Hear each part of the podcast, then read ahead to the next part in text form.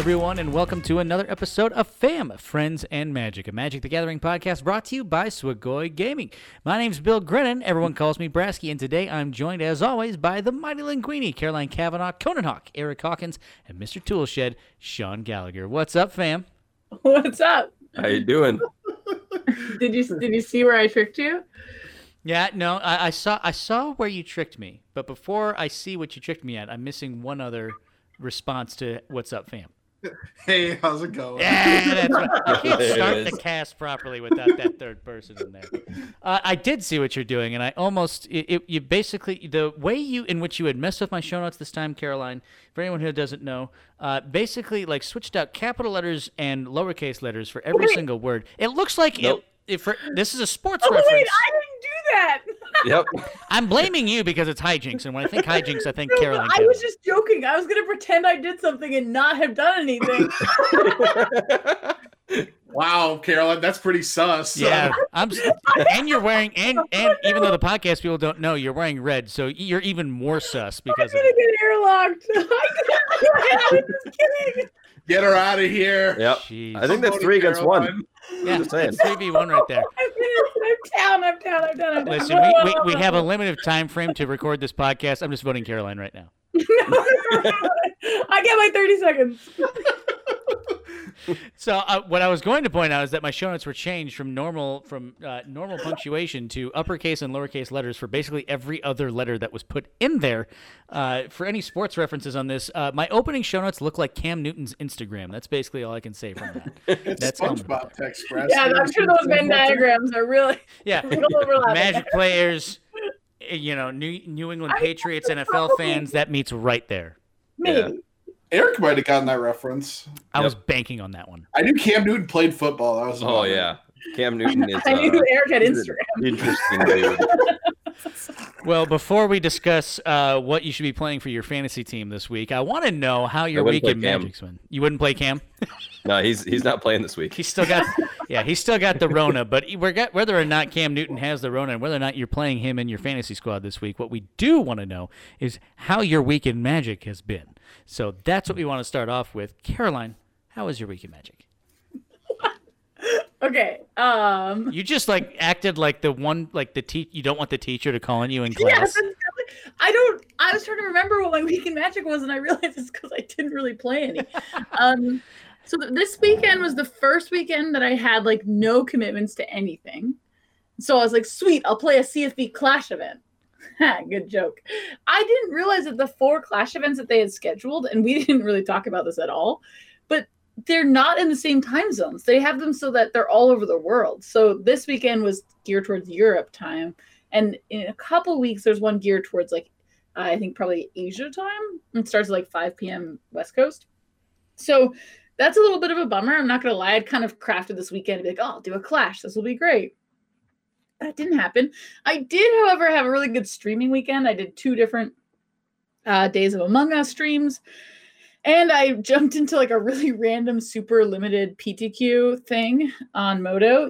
For super PTQs, you don't need QPs, but for regular ones, you do. And so I was like, oh, sweet. And it was sealed, and I have not played a game of sealed in this format. And I open up this pool that I kept saying it had 6 on-color rares. In my defense, one of them was a green-red rare, and everything else was red-black. But I splashed it, so it was on color. It was in my deck. That's how that works. I'm certain that's how that works. Anyway, so I played this like busted deck that had a bunch of rares, and in round 1, I think I kind of got a little ahead of myself. I'm like, oh, my deck's so good, and then I just lost to like the lightning strike, the sorcery lightning strike in this set. Royal Eruption. Yeah, they did it like on their turn, and then they passed and then untapped, and they did it again, and I was like, okay, I died. So that was kind of annoying. It was actually it was Ben Sec, his TBS that killed me. I didn't even know his Moto name, so he messaged me after. He's like, yeah, sorry. But it was nice to talk and hang out with him after he destroyed me, savagely beat me. But I ended up finishing 7-2. I was pretty dead like probably after round 4. Like I had 2 losses. And I just didn't drop a game after that. Like actual, like I just was like, I guess I don't care anymore, so I'll just win. I just won out. So I finished 7-2, but I was never live for anything cool. That's like the most Magic I played this weekend. Just sealed, I was going to say Theros, but yeah the it's actually, sealed Zendikar. I was going to say, it's actually funny that you brought up the CFB, because this weekend I was going to play the CFB. Oh, and yeah. I woke up at 2 a.m., like fed my cats, like hung out with Luna for a second, and I was like, I should go sign up. It's like 2:15. They closed registration at 2:05 for the 3 a.m. event, 3 a.m. my time. I was like, oh, I didn't want to sign up the night before because I wasn't 100% sure I was going to like wake up and be like, I want to play. So I was going to sign up. Like usually they close registration like a half an hour before. So I wanted to make sure I was up before that. I thought I did the math right. And I was like, I looked at it briefly and was like, I think that's 3 a.m. I should have done it a little bit better, I guess. But so long story short, I just like took a short nap afterwards. Well, that's actually like a really interesting topic because you and I have very similar thoughts, but very different conclusions. So when a tournament is really early for me and it requires like signing up and entry fees, I am more motivated to sign up the night before so that I'm motivated to get up in the morning. Whereas you're like, okay, well, I won't sign up the night before just in case I don't get up in the morning. It's very funny. We both think about this. Like, the average person does not give a shit. Like, they just go, okay, I want to play now. Like, they don't plan this out. So we plan it out and then have two very different conclusions. It's very funny to me. It's funny that you mentioned that exact sentiment, Caroline, because, like, I can remember numerous Grand Prix or, like, Star Cities where we, like, don't cash or don't day two. We're like, should we play tomorrow? And it's like, let's see how if we wake up on time or not. Yeah, friends, I'm like, here's my money. It's 2 p.m. You open registration at 1:59. Like, they're like, okay, hold on. Like, I'm like, let's go. Here's my deck list. Like, where do I stand? Like, I'm such a nerd. Now that you have everything, I have no choice. Yeah. I have to do this. Yeah. Well, for challenges on weekends on Modo, I definitely pre-register the night before. I'm always the first in any of the challenges if I play. It's just my linguini at the top. And I've never bricked one. I've just always... I get up. It just, I don't know. Now that you say that, the next CFB one on the 30th, registrations are open if you want to get on that right now. I'm in. I don't know, $5 though. It's 17 days away. You got time. You gotta be careful about that. Oh wait, that's a spoiler for later. Hold on.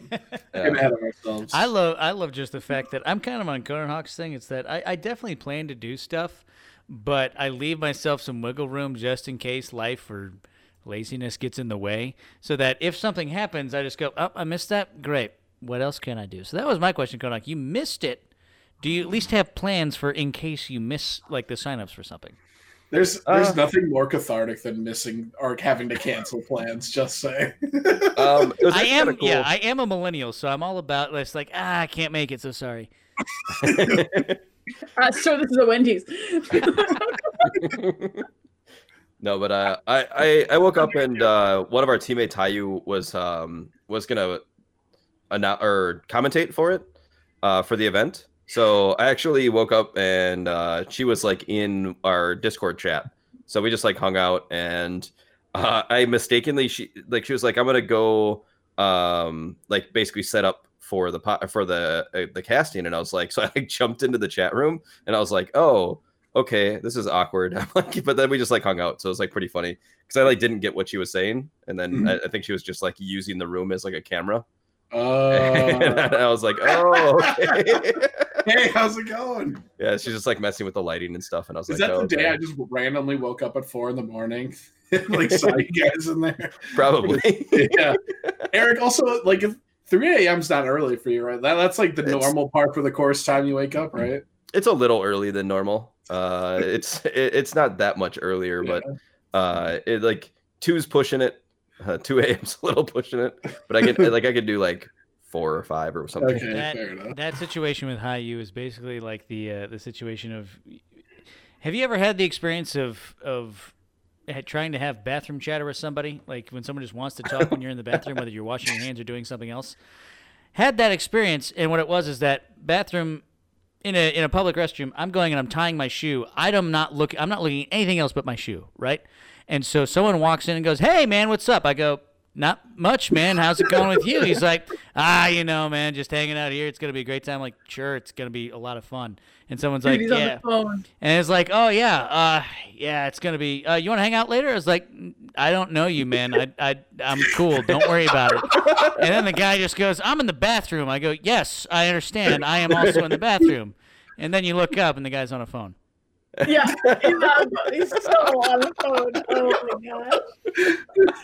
Oh my gosh. I'm gonna do that from now on. If ever I'm gonna practice like podcasting or getting ready for a broadcast, I'm just gonna jump into a random room, hoping somebody joins, and I'm just gonna be yelling random stuff at them the entire time. Not dignified. Really, bathrooms are just stuck on your phone. Yeah, so. I mean, like one of those like little tiny Bluetooth headsets, mm-hmm. So, like nobody can see it. Okay, wait. Does this mean that like? We've come so full circle that we've missed so many awkward social interactions that we actually are craving the awkward ones nowadays. Oh, yeah. Like, I kind of want to desperately wave to someone who was not waving at me. Like, I just want to feel something. I don't know. Yeah, God, you're so right. Like, I'm just going to start going down the street and just start waving. You're like purposely trying to get people to give her the finger when she's driving on the road. But at least some form of human connection. At least if you wave at somebody that's not actually waving at you, that like that's still socially distanced, right? Like you're not gonna bump into anybody that way. Whereas like that's what I'm craving. It's like I just want to bump. It's like because I'm from the Midwest, so the one thing I haven't done during all this protocol and everything is said the word "oh." Oh, yeah. You know, just gonna sneak past you for a second. Oh, yeah. I can't sneak past anyone. You do, but you're like 6 feet away. You're like, let me squeeze by here. Oh, I'm just gonna squeeze by 6 feet away. I'm just gonna cross the street and walk past you there. Like, great callback. I'm gonna grab my yardstick real quick. There's the deep cut that we needed. Do you think there's just going to be like a plethora of awkward interactions once all the quarantine ends? Yeah. You're just like, we're not going to have any clue how to like interact with anyone. We're just going to walk around like you can already see that in the grocery store. You're just like, oh, this arrow says the other way, but my cereal is right there. Like a person staring at you, like, oh, I'll go around. The one I really am kind of weird, like, and not weird out, but like the one I like is people comment on your mask if you're like wearing a cool mask. Oh, I have a dope mask. Yeah, I have like a cool mask, and people like comment on all the time. It's like, oh, I mean. Like, that's cool, but, like, if I was wearing a cool shirt, like, no one comments on my cool shirt. Granted, I wear shirts that a 17-year-old kid would wear, but... You were wearing... Well, actually, I feel like one of those people now. When I go to Target, so, like, I wear, like, shirts from, like, MTG Pro Shop, and they, like, always have, like, Magic logos on them, right? And so I was at Target, and every single time there's the person that works, like, the self-checkout, she gets like super excited because like she likes Magic, so every time she's like, that's an awesome shirt, I love your shirt, every single time. And then like so like, or she'll just go, ooh, Magic. Do you plug the stream? It doesn't hurt. I don't. You're not using the Caroline school of plugging very well then. That's why we need business cards for this kind of thing. Well, how do you give someone a business card? Ooh. Oh, the yardstick. Yeah, the yardstick. You place the yardstick at an angle, then place the business card, and it slides down like some type of Rube Goldberg machine. They have to have their own yardstick though, too. So that was the only one that's introduced my weekend. Yeah, no, pretty much. It's I'm still looking at the show notes, going, we've only gotten to Caroline at this point. I think what ended up happening was okay. So like obviously nobody can see, so I'm going to use a visual aid here. Perfect. Brasky like messaged the chat and was like, Eric, you should go next. And I was like, okay, I will. And this is what happens when Brasky's not here to like direct our conversation. I'm trying to background just being everywhere. Like, I'm trying to create flow. What does it create? Total chaos. That's all it is. I had no idea you did that. I was waiting for Brasky to add in with some. You know, for the viewers at home, for everyone that wants to know Brasky, what is the sweatshirt you're wearing? Is it Coin Concede? I am, and guess what? I didn't realize I was wearing it, so we can even cut this out later if it doesn't work. So I'm wearing the hoodie of another podcast while recording a podcast. While I realized I was wearing this, I messaged Ridiculous Hat, who is the host of Coin Concede, saying, I am recording a podcast while wearing a Coin Concede hoodie. Is this castception? Oh my gosh, I didn't know that. Yeah. I don't know what Coin Concede is. I've just heard the name before. What kind of podcast? I know why it's called that. Coin Concede, you know, we can actually do this because this is a plug as well. Coin Concede is a Hearthstone podcast that is hosted by Ridiculous Hat, Ridiculous Hat, Boticus, and our Swagoy teammate Edelweiss is the newest host. That's where it is. Yes. That's where I've heard it from. Got it. No, do you know why it's Coin Concede? Because you would coin the card and then concede right away. Exactly. But what was the card you played first? Coin. Before that? Yeah. I don't know. Go, Eric. Prep. Yep, prep, coin, concede. So prep makes your next spell cost 2 less. The coin already costs 0. So you prep, coin, and then concede. Gotcha. Caroline, you were saying? We should get hoodies, and all you guys are nerds. You're literally wearing a Magic hoodie right now. Yeah, and a Magic shirt. I'm wearing the Elsa shirt from World. Oh, that's a sweet shirt. This is too much. Really nice This is too much. We need to get back on track, and I'm going to do that right now. Yeah. By saying, Eric, is there anything else you want to talk about of your week in Magic? That in the next topic that we'll be talking about in the future. Sorry. That was so good. All right. That was amazing. I want to throw we need to throw lightning strikes after that. The future. Yeah. More. We'll talk about why I'm excited to play Magic this week, but not last week. I like that. I like that as well. So I also need to let you know, while I was trying to navigate this thing on the back end, telling people to go without me readily saying, hey, you should go now. This was the message I've had queued for the last 15 minutes. Ooh, what's this? This is Sean, you should go next. Sense. Yeah. Sean after. So now I get to send it. Sean, how is your weekend Magic? My week was filled with literally anything but Magic. I haven't even opened my arena for a week. Sean, tell the truth. Your week was filled with one specific thing. Whoa, he's played some Battlegrounds too. Okay. Are we sure? Yeah, I mean, here and there when my resin was recharging, but yeah. I've been playing the Genshin Impact nonstop. Actually, Magic related, I did play with Sidetrack, aka Sidetrack is Bad on Twitter. Played with Sidetrack for about an hour the other day with the new co-op event that came out. Yeah, so we were chatting. It was funny because we were raging about how awful Standard is, all the bans that have been going on. And Sidetrack is talking about Historic because they love Historic. So they were talking about they were more upset about Burning Tree Emissary being unbanned than anything. So. Which, of all the things to be upset about in Magic the Gathering these days, the unbanning of Burning Tree Emissary just has me livid. Yeah. Let me tell you. So, but Sidetrack, hates anything that starts doing Magic before turn 8, I think.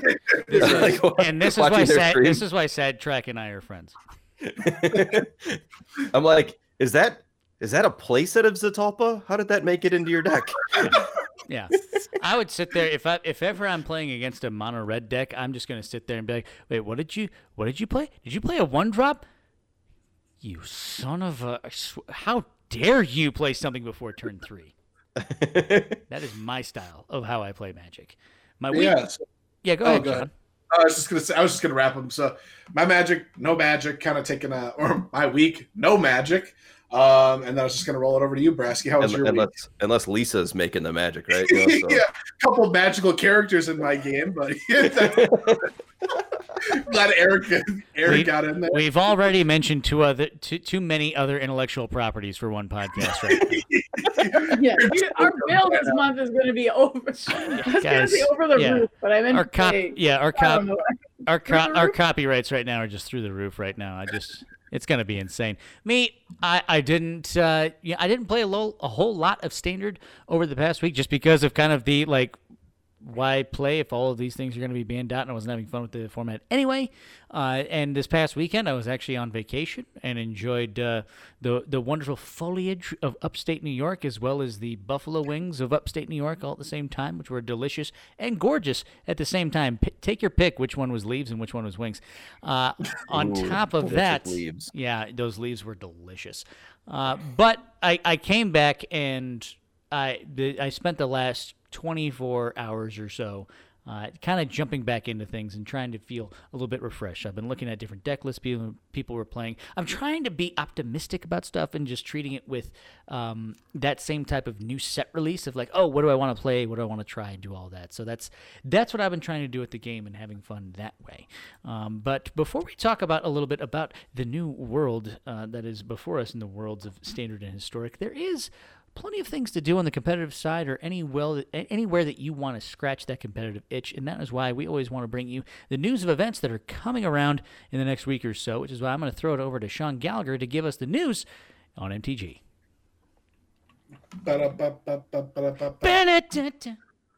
That's me.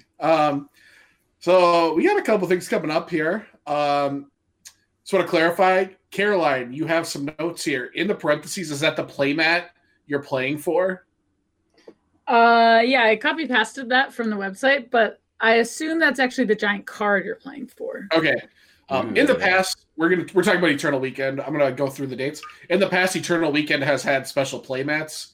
It sounds like they're doing giant cards now, which is pretty awesome. Now, Sean, go ahead. I think the giant card thing has always been the prize. Oh, is that what it is? Yeah. Okay. But they do playmats for like the entry up to a certain point or something. Yeah. Like all of these events have had giant cards in the past, and they're all worth like thousands of dollars. So it's just really crazy. Now, Sean, if you could give a laypersons/noobs/Brasky explanation of Eternal Weekend, what is it? Yeah, so it's Christmas for a lot of Magic players. One time a year, it's one of the very few times you get to dust off your old vintage and vintage cards. You know, your old Moxes, your Time Blocks. So go get mine. Don't. Yeah. Got like six of them back here. Hey, Caroline, you guys can't see this, but Caroline in the background right now is cracking her safe, but she's covering the combination. It's not 1, 2, 3, 4, 5. Yeah. She's bust out a Swiffer and she's just brushing over the cards and literally dusting them off. So I want to say it's vintage and legacy, but I'm guessing it's the third format. I don't know what it is, but I know it's vintage and legacy most of the time. So it's pretty popular for people who have, extensive collections, love to play Legacy, and the very few times people actually get to play paper vintage. Well, I don't think it'll be paper this year. I would be very surprised if it was paper, but I think I know why you thought there was a third format. There's a lot of people that like show up to this thing that played 93, 94, or 94, 95, what do you want to call it? It'll be on Modo, is my guess. I guess I should probably pull up the actual website. No, it's gonna be on Arena. They're gonna bring all of Legacy to Arena. I can run this through this a little bit. Sorry, I should have just done this. I'll just start guessing. It is gonna be a Modo event. There's broken down into 2 weekends. This weekend is Legacy. Next weekend is Vintage. There are 3 tournaments, each one Friday, one Saturday, one Sunday, various time zones. They have no impact. They're not leading to anything. It's just you win the tournament, you get that card, I think. Okay, that part is a guess. But in brackets, it says Caracas, Rishinport, and Mazavith. And I assume that those are the cards that you win. If I'm wrong, feel free to tweet at me because I don't like to be wrong. But I'm fairly confident that's like what's happening there. And then how you enter is you pay $25 to buy a token that enters into the all Eternal Weekend events, including like Vintage next weekend. And to my knowledge, the moment you buy the token, you get a god account on Modo. Like, it just turns on all the cards. So if you buy it today, Saving Tuesday, you can play any other event on Modo until the end of this Eternal Weekend, which I believe is in 2 weeks. So if you grind Modo or you have any aspirations of ever trying to experience it, actually, we'll talk about the next thing coming up in a little bit. That's a good time. $25 to just jam, like, all the cards you've ever wanted. Think of all the Omnaths you could use. Wait, no. Oh, you can still use them. Don't you worry. What about all the Teferi Time Travelers that you could play in Standard? What about all of the Rick Grimeses you could play? Eternal Weekend is, as Sean did a really good job explaining it, is really this like giant thing that people would fly all over the world to go do. And they've decided, like COVID... we've seen a couple of these. We've seen PAX, we've seen Gen Con, moving all online. This one's super nice because it's all online and all on Modo. So there's no other thing you have to do. You just Buy the token on Modo, and it does all the events for you. You don't have to go to a Discord or a second Discord and then a back server and nothing. You just go on Modo. And you don't need a guy named Bill and down the street from the Burger King local to you or anything. Yeah, like you don't have to check your spam inbox for some important code you didn't know you got by email. So I think that's never happened to you, Caroline. So the first Gen Con one was really tough. Yeah. Sorry, John. So thanks for the assist there, Caroline. I'll give you a nice little virtual high five. Then we have the CFB Pro event once again this weekend. That's this weekend? Yep. I believe so. That's what it says on MTG Melee. Yeah. Then we have the MTG Arena Zone Historic Open. Once again, Sidetrack is coming up. This is Sidetrack's, I want to say, is it Sidetrack's personal tournament, or do they just do coverage for it? Sidetrack helps run it. I know they do like the production and getting everything kind of like organized, but I believe it's just run by MTG Arena Zone. Okay. Or it's held by MTG Arena Zone, I should say. And then we have Set Roulette for the Mythic Society this Sunday, which we are attempting to assemble a casting crew for. And then there is also the Mana Traders event going on currently, which is standard right now, I believe, correct? Mm-hmm. Yeah. And it goes until the 20th. Yeah. And then I'm actually looking up the Mythic Society sets right now for Set Roulette. I want to say Born of the Gods was one of them, but one second. I think long story short, there's a lot of tournaments to play this weekend. I think there are not... we don't have any of the Clash events or any, there's probably still PTQ stuff, but, the lack of Star City events has kind of been missed. Like, I noticed I'm not doing things during the week. I'm not really playing Star City events on the weekend, obviously. But, there's still things to do. There's always something to do. Yeah, no matter what format you find, whether it's on Melee or Modo, play it. Like, you'll be able to find something. If you like Legacy Adventure, Eternal Weekend. And then if you like to play random sets of Magic with hits such as Mirrodin, Tempest, Saviors of Kamigawa, everyone's favorite Journey into Nyx, Cold Snap, and Magic 2013. Fun fact about Journey into Nyx, I remember playing this on Modo, and there was two temples from that set. I think it was the green-black and the blue-red one were from Journey into Nyx. The set was so unpopular to draft that the temples were north of $30 to rent. There were like 35 tickets at one point just because no one was drafting Journey into Nyx because it was like the second set of the block or something like that.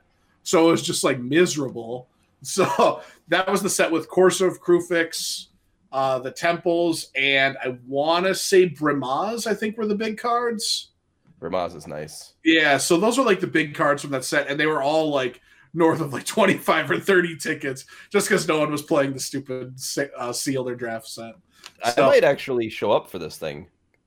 There's a nice deck in Mirrodin that you can build almost strictly out of Mirrodin. That is a lot of fun. In the name? Yeah, most of the cards. Sorry, we banned. We banned. They don't ban cards in this. There's no ban cards. I can play all the artifact lands I want. No, Eric. Eric. People named Eric are banned from any affinity deck. Yeah, I called Pascal and so the only way around this is to legally change your name. Oh, okay. For like a weekend, or how does that work? Sure. I'll get you right in. It's gonna be just fine. I'll just be Brasky this weekend. Hey, you know what? If you all I request is like a 10% like winnings fee. That's all I need. I'll get you your name. The only name that you spelled correctly, Max Powers. Yes, perfect. That's all I want to see on that one. And that is your rundown of a little bit of everything in terms of Eternal Weekend, things that are happening around the world of CFP Pro. Wait, hold on. One second, Brasky. What set is Sensei's Divining Top from? Champions.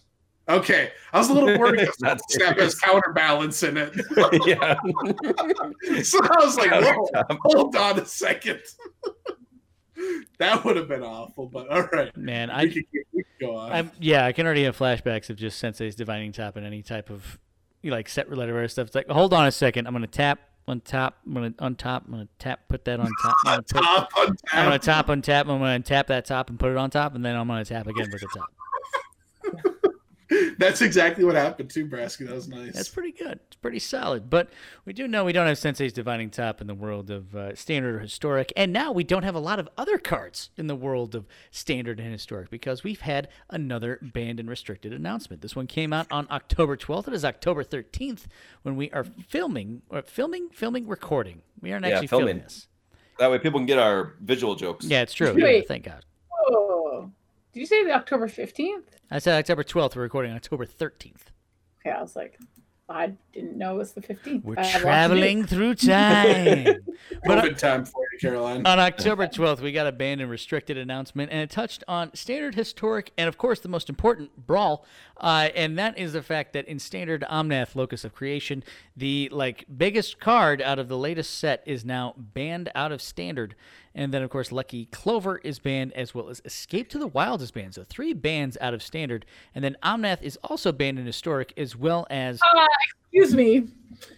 I would like to interject. Omnath is not banned in Historic. I will tell you. It is suspended in Historic. Thank you so much. I have passionate reasons to know why it is not banned in Historic. I will share later. It's probably for many other reasons, but it at least cannot be played in Historic. It is suspended. It is going on its permanent record. Omnath is suspended from Historic, while Teferi, Time Reveler, and Wilderness Reclamation go from suspended to actually banned, because that's a thing. And then Burning Tree Emissary, as we discussed earlier in this podcast, we're going to spend the next 45 minutes talking about this. Burning Tree Emissary is now unsuspended from Historic, so never got banned in the first place, just gets unsuspended in Historic. And then Omnath, Locus of Creation, is now banned in Brawl. They have all been affected in Arena since the day that they were announced. Things have happened. Everyone's kind of been clamoring for these things. Well, here's the thing, is that Omnath, I think, was the universal opinion of everyone was that Omnath had to go, but it was whether or not there was anything else that had to go. A lot of people said if Omnath goes, adventures are going to be broken. We need to get rid of Clover. Other people said, well, Ramp is still an issue. We got to get rid of Lotus Cobra, or we got to get rid of Escape to the Wilds, or something else on top of that. So I'm actually a little bit surprised that we've seen... surprise is kind of is maybe a different term, not the exact term I would use, but they did ban 3 cards from Standard 2 weeks after a set gets released. And that is significant, if nothing else, just to say that, okay, Omnath was a huge problem, but also Ramp is still a big issue. So there's a lot to take in about what we've seen about the bans and what we think Standard is going to look like, but also how we feel about the bans in general. And that's kind of what we wanted to go and talk about was our impressions of the bans that have been made. And then if we were going to jump into Standard or Historic, what is the one deck we wanted to play from there? Caroline, when you look at the action that was taken for both formats and just in general, that announcement, what's your impressions from that announcement? If you were going to play one deck going into this week, what would that be? Wait, those are 2 different questions. I can't handle 2 questions. Start with one, and then after that... Well, then I'll break down the second question. Throw a deck out there. Just kidding. Okay. So, I have a lot to say. I wanted to interrupt you so much. Well, then I'm going to interrupt you at random points then either. I didn't interrupt you. I raised my hand. That's why I threw it to you. So there's a lot going on. 3 weeks ago, we got a tweet that was like, yo... we're watching you. We'll let you know what we think. Watsy tweeted out, we're watching Standard. We're going to make an announcement on Monday, 2 weeks ago. Then decklists were due for the grand finals on the 5th or 4th or somewhere around there. They gave them a couple of days or something. But they made a banning announcement. So they had a week to play this new Standard, in quotations, though, new 3.0. You're talking about Euro Free Standard? So they had a week to play without Euro. Then... last week happened, the deck was already due, but we were playing without Uro, but still with Omnath. And that whole time everybody said they should ban Omnath, but they won't. And one of the reasons they wouldn't was because the card was literally not printed yet. This was the weekend of the release. So they were like, okay, we'll just ban Uro, it's fine. But everybody knew it wasn't fine. I don't even think I remember the decks with Uro. They're really not any different. You just did all these broken things. Uro was just slowing you down. So we got into grand finals, and the grand finals was very obvious. Here's 19 players registering a deck that has Omnath in it out of 24, 32, I don't know, out of 32. And so it's clear, huge issue. Then suddenly someone throughout the weekend goes, yo, I was just on the Wizards website and I checked if there's a website that exists in the format that they use for their URLs to say, like, is there a ban announcement coming Monday? And he found one. He, like, literally, the Fire Shoes, like, found this website that there was this link on the Wizards website that claimed there was, like, a placeholder for a ban announcement. So that starts going around like wildfire. Everyone's like freaking out, like, oh my gosh, they're actually going to ban something. And then late Sunday afternoon, they tweet out, well, we mentioned to you that we were still watching standards, so we're going to make another announcement tomorrow. And I think that whoever found the actual URL really pushed their, like, they had to do it at that point. I'm not even confident they were actually going to make a ban today had we not found out about their I really don't know. It's really interesting. Anyway, so then they made, I should say yesterday. So then they made the banning. And you talked about Omnath and Lucky Clover, because those were very clearly like, if you ban power card A, power card B will just become power card A. So Lucky Clover had to go. The card that really didn't have to go, and it didn't really even die for anyone's sins. It was just like accidentally in the hallway with Omnath, and that's Escape to the Wilds. So kind of feel bad for Escape. Like, I just think paying 5 mana in a format that we're currently seeing is just so, like, draw a couple cards. Like, I don't know. It doesn't feel to me that is going to be missed, and I feel sort of bad for it. I think I would love to see it come back. So I think I answered. Okay, yeah. So that's like the thought process I had throughout those whole weeks was like the Uroban didn't really matter, and then the Omnath thing was really unexpected. Not because I thought Omnath shouldn't be banned, but because I really didn't think they could pull the trigger. 2 weeks after a set released, banning a card is really rough for just a lot of things. I think COVID might get them out of this because there's just a way less paper magic. So you're not getting all these like feel bad stories. Like you get some, but not as much as if you'd had a paper set or like a strong paper format, in my opinion. Sean, do you not agree? No. I was going to add on when you were, I was going to let you finish your story and then I was going to add on. I'll talk about my deck after. It's okay. Okay. Okay. Sorry. I didn't mean to interrupt. So like, what? You're locked in now. Take it over. Okay. Fair enough. All right. So I kind of want to talk about this. I know we talked about it before. Is this the fastest a card has been banned out of standard besides Memory Jar? I cannot remember. Do we know off the top of our head? Someone had it on Twitter a couple of weeks ago. How quickly was Felidar Guardian banned? 3 months. I looked it up. I looked it up the other day. It came out January 27th and was banned on April 19th. I did a lot of research on this because I was flabbergasted that it was in standard for so long. Wow. I actually played multiple PPTQs with Felidar. How long was Skull Clamp? Ooh. For a little while. I guess I don't know how long it was in standard, but I know it was a little bit. This video, more than 2 weeks, you think? I can try to find it. I'm just trying to think of cards that have been banned in my Magic lifetime. Looking just at some lists, it looks like one of the quickest bans was Mind's Desire, out of Scourge, which was out of standard or was it out of everything? It lasted for 6 days. Yeah, okay. Mind's Desire is a massive card. Outside of insanely broken Magic cards like Mind's Desire. Possibly Skull Clamp. Memory Jar was 14 days. Yeah, I knew Memory Jar was up there. Outside of these, outlier cards that have historically just been busted, I'm pretty sure this is the quickest the Magic card has been banned. And you're actually super on the nose because the cards they're actually quoting, there was some weird stuff going on with formats back then where new cards actually weren't in the format right away. Oh, really? Okay. Yeah, there was some weird waiting period, right, Eric? Yeah, so you would get a pre-release, and then you would be able to buy all your pre-release cards and stuff like that. But you literally couldn't play with the cards at your next FNM. You'd have to wait a month. Yeah, I don't remember that. Okay. So these 9 days and 14 days, I think, are not including the fact that you actually couldn't play with cards either. Yeah. So, I mean, what Omnath just top three is already outrageous to be honest. Yeah. For that was kind of my point. It's just I think it's outrageous how quickly this card got banned. To be fair, in Wizards' defense, it's only exacerbated by the amount of Magic being played. They're pushing the envelope as hard as they can. I mean, they're basically ripping the envelope at this point, but it's getting pretty ridiculous at the power level of these cards. but the amount of Magic getting played is pushing the boundaries as to there's like I could see Wizards playing Magic. Let's say there's 10 people and they're playtesting. They play Magic for 8 hours a day, 365 days a year. Like they work nonstop, including Christmas. The amount of Magic that would get played more than they playtested is probably like reached in less than a week. Less than 24 hours, I would even assert. Yeah. I want to be Team Sean on this.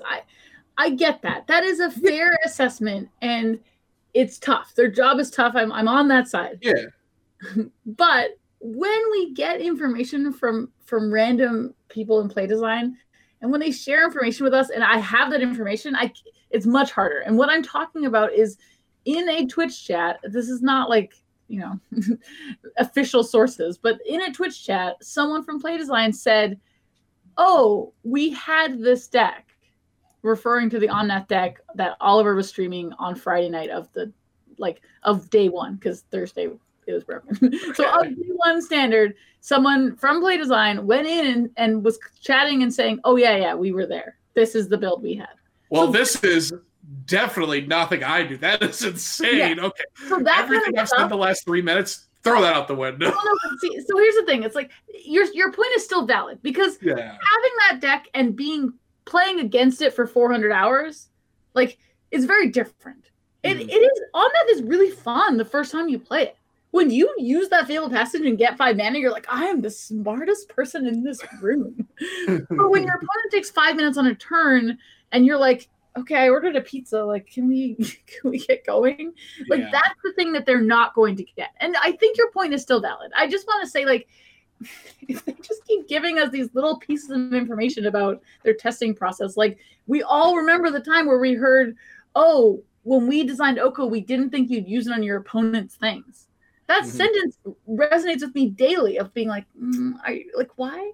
What?" Right. So, those, like, almost just don't tell us. Like, you know, I'm a kid that doesn't want to know that Santa's not real. Like, just keep giving me gifts till I'm 19. Like, Santa, here you go, it's from Santa. Like, I don't know. Well, almost in the realm of, like, you know, don't tell us. The one thing that has resonated me from this is, like, there's been other, like, releases and news pieces that have come out from Wizards of the Coast since the ban and restricted announcement, talking about other products, other events that are coming on, linking to people's impressions of the banning of Omnath and that kind of stuff. But the one thing that does strike a chord with me that I think a lot of people have talked about is, like, okay, here's the thing. There have been more cards banned in the last 12 months than the last 14 years combined. And ever since that article got released about FIRE, about the FIRE, about how they're designing stuff, this was after Oko happened, we haven't really heard hide nor hair from the design team about their philosophies, about what they're learning, about how they're changing, about how they're adapting the game. And that's the one thing that, like, I'm never a pitchfork person. Like, this game is terrible, or how dare you do that kind of stuff. But the one thing that I would appreciate as a player who enjoys this game mostly digitally but is getting into the paper side of things that is an issue. When I see that there's all of these things, all these bans, all this stuff going forward, just tell me, is making bans like this part of your philosophy now? If that is, that's all I want to know. If not, and it's not part of your philosophy going forward, where have things gone wrong, and what are you doing in the future to fix it? That's kind of the big thing where I stand on that. Yeah. I think that's a super great point, Brasky. I kind of want to, like, you know, go off your point. I can't remember if it was the same article, but around the same time there was the article about, hey, everyone, we're pushing the limit. We're letting you know now. Okay. When they're creating, let's just say Oko Thief of Crowns, right? They're, you know, in the boardroom, on the board, whiteboard is Oko. We know this is what it's going to look like. We know some of what it's going to do. I wonder if on that same whiteboard, or they're like, hey, here's Oko. Off in the corner was, like, Omnath, and they're, like, designing all these cards at the same time, knowing that they're going to be spaced out over the course of a year, right?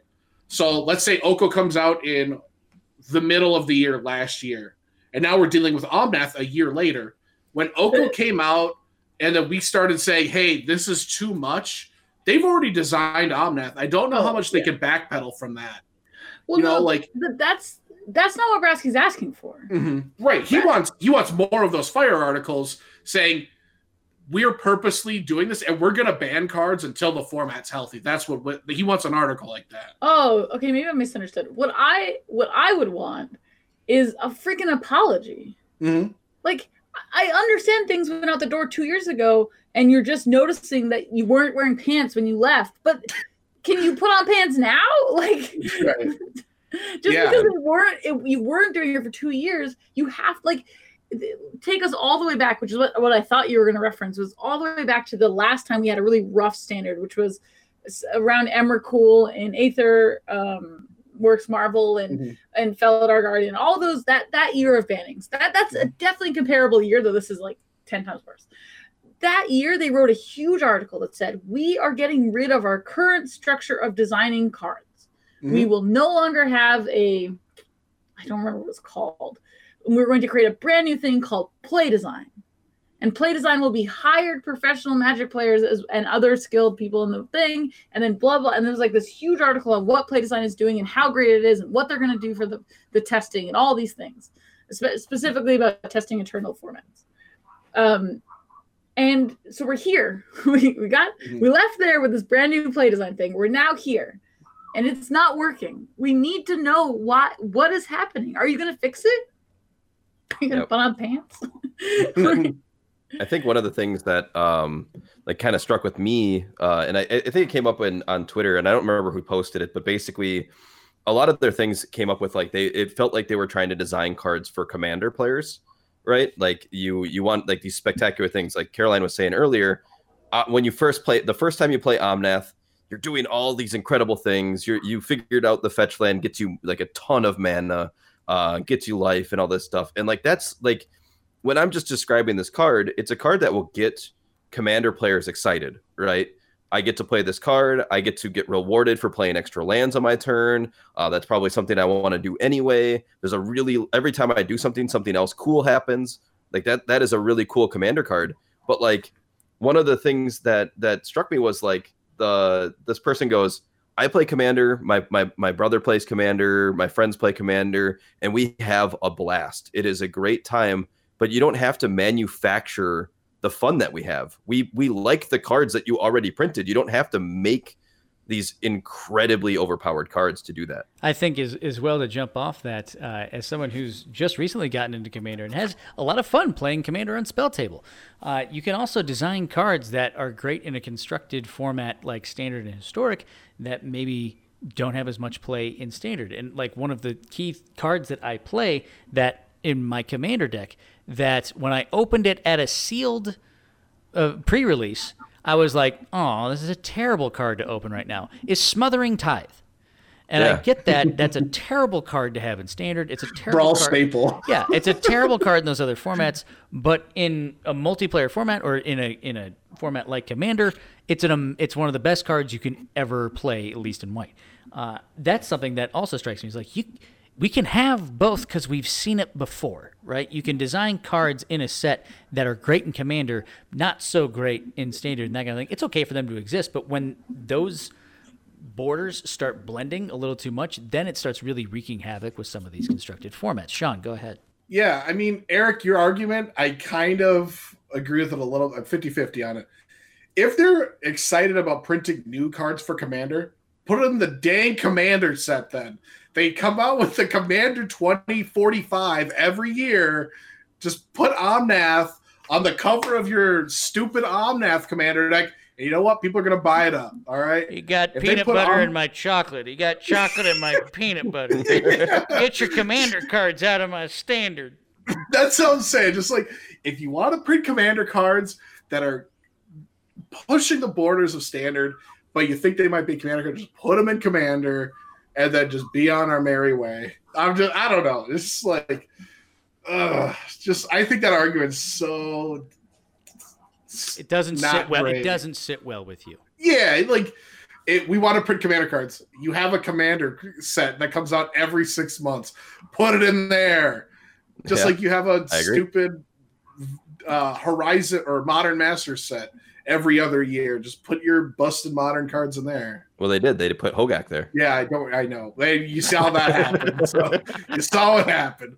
Then they print cards like Jumpstart and print Cranko Mamba or not Cranko, the six drop Muxus. You know. So I don't know what to do anymore. So from now on, whenever we see a new set come out, we're gonna have Sean in a wheelchair on a porch, telling different cards to get off his constructed lawn. You're seven mana. Get out of my stand. Get out of here, you crazy kids. So Conan Hawk, would be, to continue the conversation forward, what are your kind of other last impressions of the bans that have happened? But also, is there a deck out there that you see and say, hey, this is, looking at what's going on, seeing what people of the initial 24 hours that have happened since these bannings, what's a deck you're looking forward to playing as well? Basically, I kind of echo a lot of the sentiment that's been going on here. Omnath was just like a little too busted, I think, in all the formats that make sense. The Lucky Clover, I like that ban. They just like getting it out of the way. It was gonna they could have just been like, hey, this is the we're gonna give it a shot, and then just kind of went, whoa, this is a little too busted, right? Escape into the Wilds, I understand their reasoning. They want to get rid of ramp, but it does kind of feel like it was just kind of in the room. They were like, hey, everybody get out of here, and Escape the Wilds like, what, me too? And they're like, yeah, sure. So just like kind of like what happened. Was Escape to the Wilds and Omnath the 50-50? Yeah, they did. They voted off Escape to the Wilds, and they were just like, God, it's still kind of busted. Yeah, it must be Omnath. And Omnath took Clover with it as it was going. Yeah. Omnath was an electrical, all right. Yeah, fixing the lights. And then going into historic, I think we've all kind of seen that Burning Tree Emissary, probably didn't deservedly get banned. So it gets off the suspension list. The other two, kind of just go, and then you could still play Omnath in Historic Brawl, apparently, though. I wanted to point that out. In Historic Brawl, you can still play Omnath, but you'll get paired against people that are just as I guess evil as you are for playing as your brawler. Now see, they just haven't discovered the sweet brews of Sean Gallagher in Historic Brawl. Yeah, I got a couple Historic Brawl lists if you need one.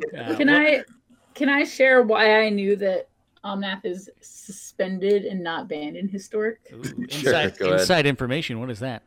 So it's not inside information. It's frustrating. Inside breaking news. This is complete information no one else knows from Caroline Cavanaugh.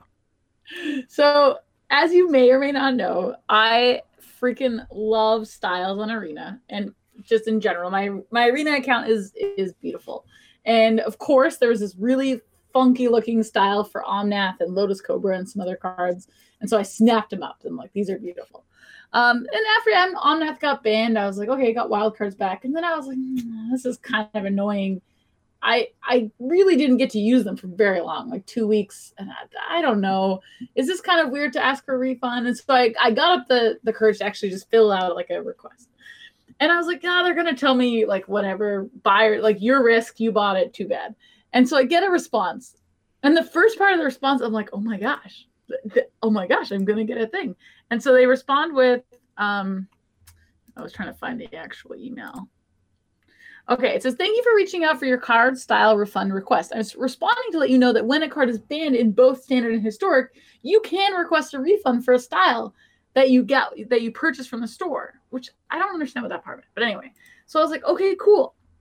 Awesome. I'm going to get it. And then they go, but while it is currently banned in standard, Omnath is only suspended in historic, and therefore we cannot give you a refund at this time. Wait, this is weird. You have to wait for the next announcement. Wait a minute. I have to remember. The issue is I have to remember. Are you saying, are you even suggesting that we are seeing moderate to minor anti-consumer practices from Wizards of the Coast right now? That is, I can't. No, I'm saying that I got for something that I swear 10 people in the whole room ever emailed about. The person writing that email is like, well, actually, but it's not with their middle, with their pointer finger. It's with their middle finger. They're just like, yeah. Well, like, I get to write another one today. But it's like 44. I highlighted the formats in the word banned. So it says banned standard, and then it says suspended historic. Ooh, so nice. Jeez. Like floating across my eyes at all times, just like, you know, like the flash zone of like where's my gem? So quickly, to kind of do a quick roundtable of everyone on the cast, is that now that we've kind of had our impressions of the bands and our input about them, if there's one deck that you're going to play going into this week, now that you've seen the bands happening, what is that deck and why? As quickly as we possibly can, because I know we're running out of time on this cast, because, well, what? We've gone off the rails? What? No, go on. But really. So let's start. Conan Hawk. Go on. We're running out of time. Well, we can't. It was hypothetical. Never mind. Conan Hawk, one deck that you're going to play this week, what is it going to be? I'm not sure if I'm going to play it, but I'm interested to watch it. There's a couple of streamers that are streaming it, and that is Marcus. I'm going to butcher his last name. I'm sorry. Luong, Ace and Deuce MTG. And whoa, are you sure that's how it's pronounced, Eric? It's definitely not Ace and Doce. I can ask Marcus if you want. Yeah. And basically Marcus made this really cool green-white landfall deck. It has like the 2-drop 1-1 that when it landfalls, you get like a +1/+1 counter. It gains flying till end of turn. Has the raptor that like drops, or I think it's a raptor. I'm not sure. It's a beast, I guess. It has a big pig, right? Huh? It has a char. Oh, yeah. But I'm talking about the Vigilance 2-drop that like picks up a land or drops a land. I think it has to be a basic, so you can do stuff. It's got my favorite, which is Scoot Swarm, which I think only exists to break Arena. And then like Felidar Retreats and stuff like that. Lots of really, really cool synergies with like landfall. The reason I think this deck is neat is the red-black decks are really good at beating up creature decks, but this is a creature deck that can just like get super wide, and then like with things like Felidar Retreat can like probably get too like can create too big of a mass for the red-black decks to kind of fight through, and you can always like have a blocker for like Crosa and stuff like that. So I think it does a really good job at beating up the red-black decks, and right now there's not like a counter spell control deck, one that just like plays a pile of counter magic, which is what like this deck would probably be weak to. But until we start seeing that, I think this deck would be pretty decent against like the other creature decks and the red black deck that's like kind of the control deck of the format. Nice. Oh, no counter spell control deck, Eric. Let me tell you about the deck I brought to the table today. And yeah, what is that? It would be Dimir Control with would pick that one. 3 copies in the game, 2 mystical disputes, 4 neutralizes. Go on. Name the deck. Name the deck correctly. Dimir Control. No, it's Shark Control. Oh, okay. Dun-dun. You play the creature shark, right? No, this list I'm looking at. Oh, it doesn't. Okay, my bad. But this one has some counter magic, 3/5/9. So I mean, maybe. But it looks pretty cool, right up my alley. It's got 2 of the 5 mana Ashiok, Nightmare Muse, bunch of removal, some counter spells, and then not 1, not 2 or 3, but 4 copies of Maze Mind Tome, which, if you're keeping track at home, is a pretty sweet magic card that just draws you a card every turn. It doesn't ever scry; it just always draws. Well, no. I thought the text on it was scry or tap scry die. Yeah, that was the text. That's what I was saying. It always draws a card because if you ever scry with it, you die and lose the game. So. Oh, is that our new podcast? Tap scry and die. There we go. We're gonna compete. Oh, that would be a good name. Yeah. Love it. We're gonna compete with prep coin concede, tap scrying guy. I love it. Tell them we're coming for them. Yeah. Bad parody. That's like we only had $4 to name our podcast name. Yeah, we're the parody account of them just on that one. Perfect.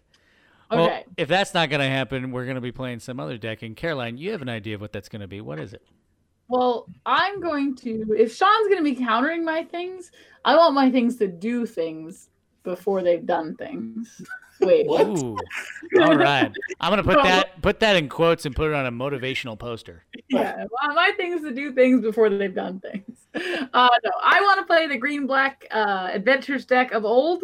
It's like a Eldraine block constructed with Edgewall Innkeeper. Currently the most powerful deck in Standard, of course. Falmire Knight, Smitten Swordmaster, you know all the hits. You've heard them all before. Murderous Rider, Lovestruck Beast. You do the things. You don't have the Lucky Clover though, which is kind of sad. But it does have some new friends. We do get a Kazandu Mammoth in the deck. I watched Nick, one of our teammates, play this deck for the last couple of days. They've changed the deck around a lot. I think it's at a pretty decent place. Like, it is using the adventure creatures, getting the value both sides, especially with Edgewall, and then just doing really powerful things. I've watched Vivian be just an insane house against the blue-black rogues deck. Like, it just makes all the value itself. It's just actually kind of an insane Magic card.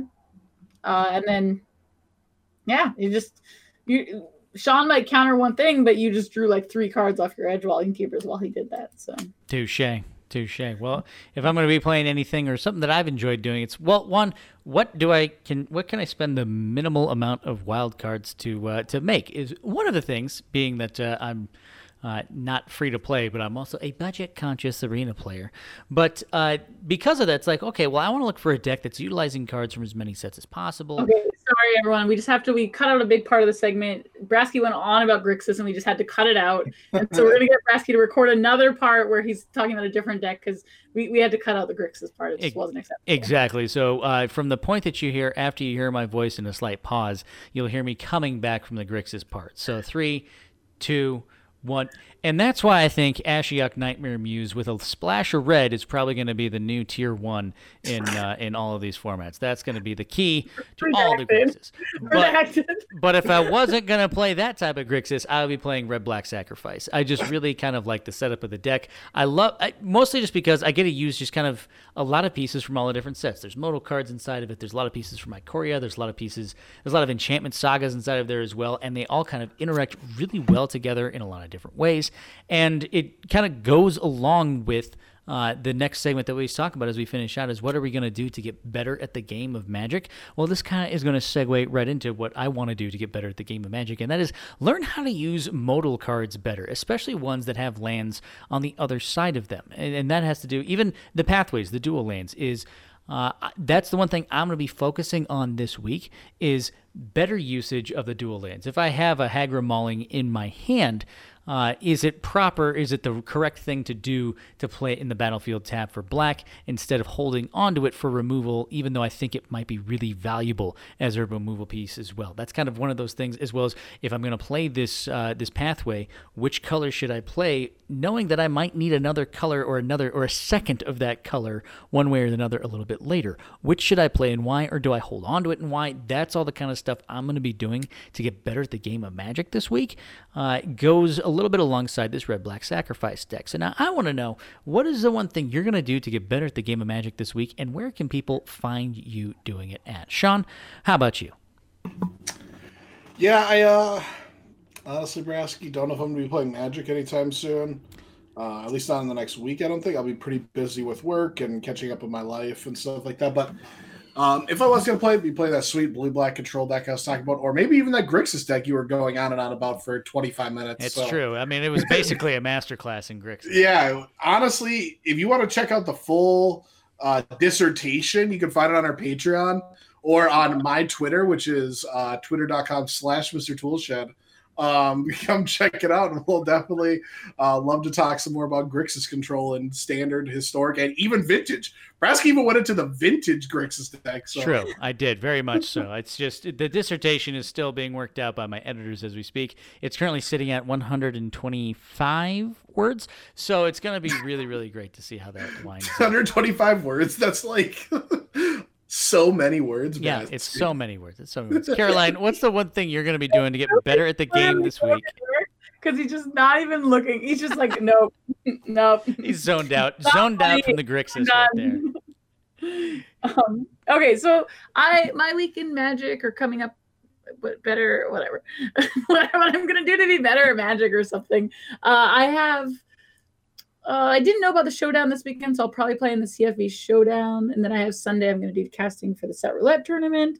I might play in the Eternal stuff. I don't know. I keep flip-flopping on whether or not I will. And then I have been really focusing on Standard. One of the main reasons I still care about Standard is because I am competing in a 9-week-long league called the Venus Mercury League, the VML, and we're currently entering week 6. I'm playing my last round-robin match this week. My record is currently 5-1 because we played 2 matches last week. So I'm 5-1. If I win this week, I'm just straight up locked for first place with I believe, hopefully, I understand my own tournament. So I should be locked for first place. If I lose, I'm likely still in the playoffs in some capacity, but one of the reasons coming first in your division matters is the 8 first players in the divisions get a bye in the playoffs. So we're cutting to 24, and the top 8 players get to cut to 16. So they get to skip one match. So it's, you know, it's pretty important in my opinion. And top 8 of the tournament gets a November Arena Ladder qualifying MIQ thing.